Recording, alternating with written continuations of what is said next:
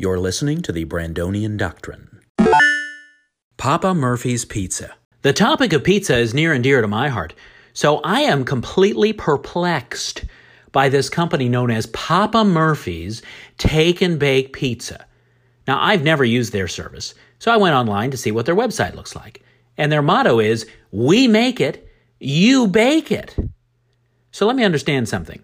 You go to a grocery store and buy a pizza that's not made, and I understand that. So this place is basically a very tiny specialized grocery store that only offers one thing, which is pizzas that you have to go there and buy and then take home and bake them. Now let me tell you something. When I'm on the horn ordering a pizza or when I'm online ordering a pizza, I'm already hungry.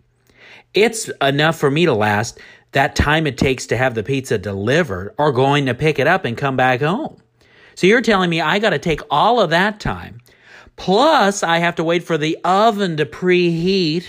Plus, I have to wait for the pizza to actually be baked. Are you kidding me?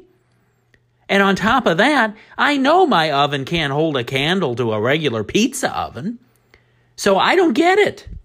And then you look at the price. So a large pepperoni pizza with this Papa Murphy's is $10.99.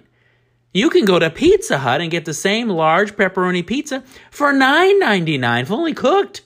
Now, now, I'm not saying Pizza Hut is the greatest pizza in the world, but I just don't get it. Who uses this Papa Murphy's pizza and why are they still in business?